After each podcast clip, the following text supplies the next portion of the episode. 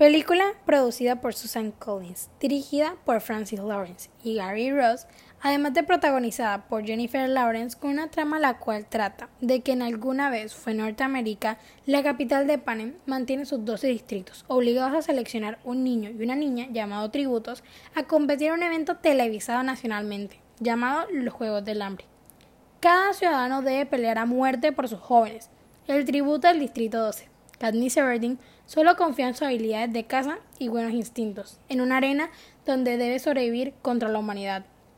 Una trama llena de romance y acción que cautivó desde 2012 los corazones de sus fans con un 5 sobre 5 en Common Senses, una media de 7.2 en LMDB y un 84% en Roaring Tomatoes, además de recaudar 694.4 millones de dólares, les presento la mejor película del mundo, The Hunger Games.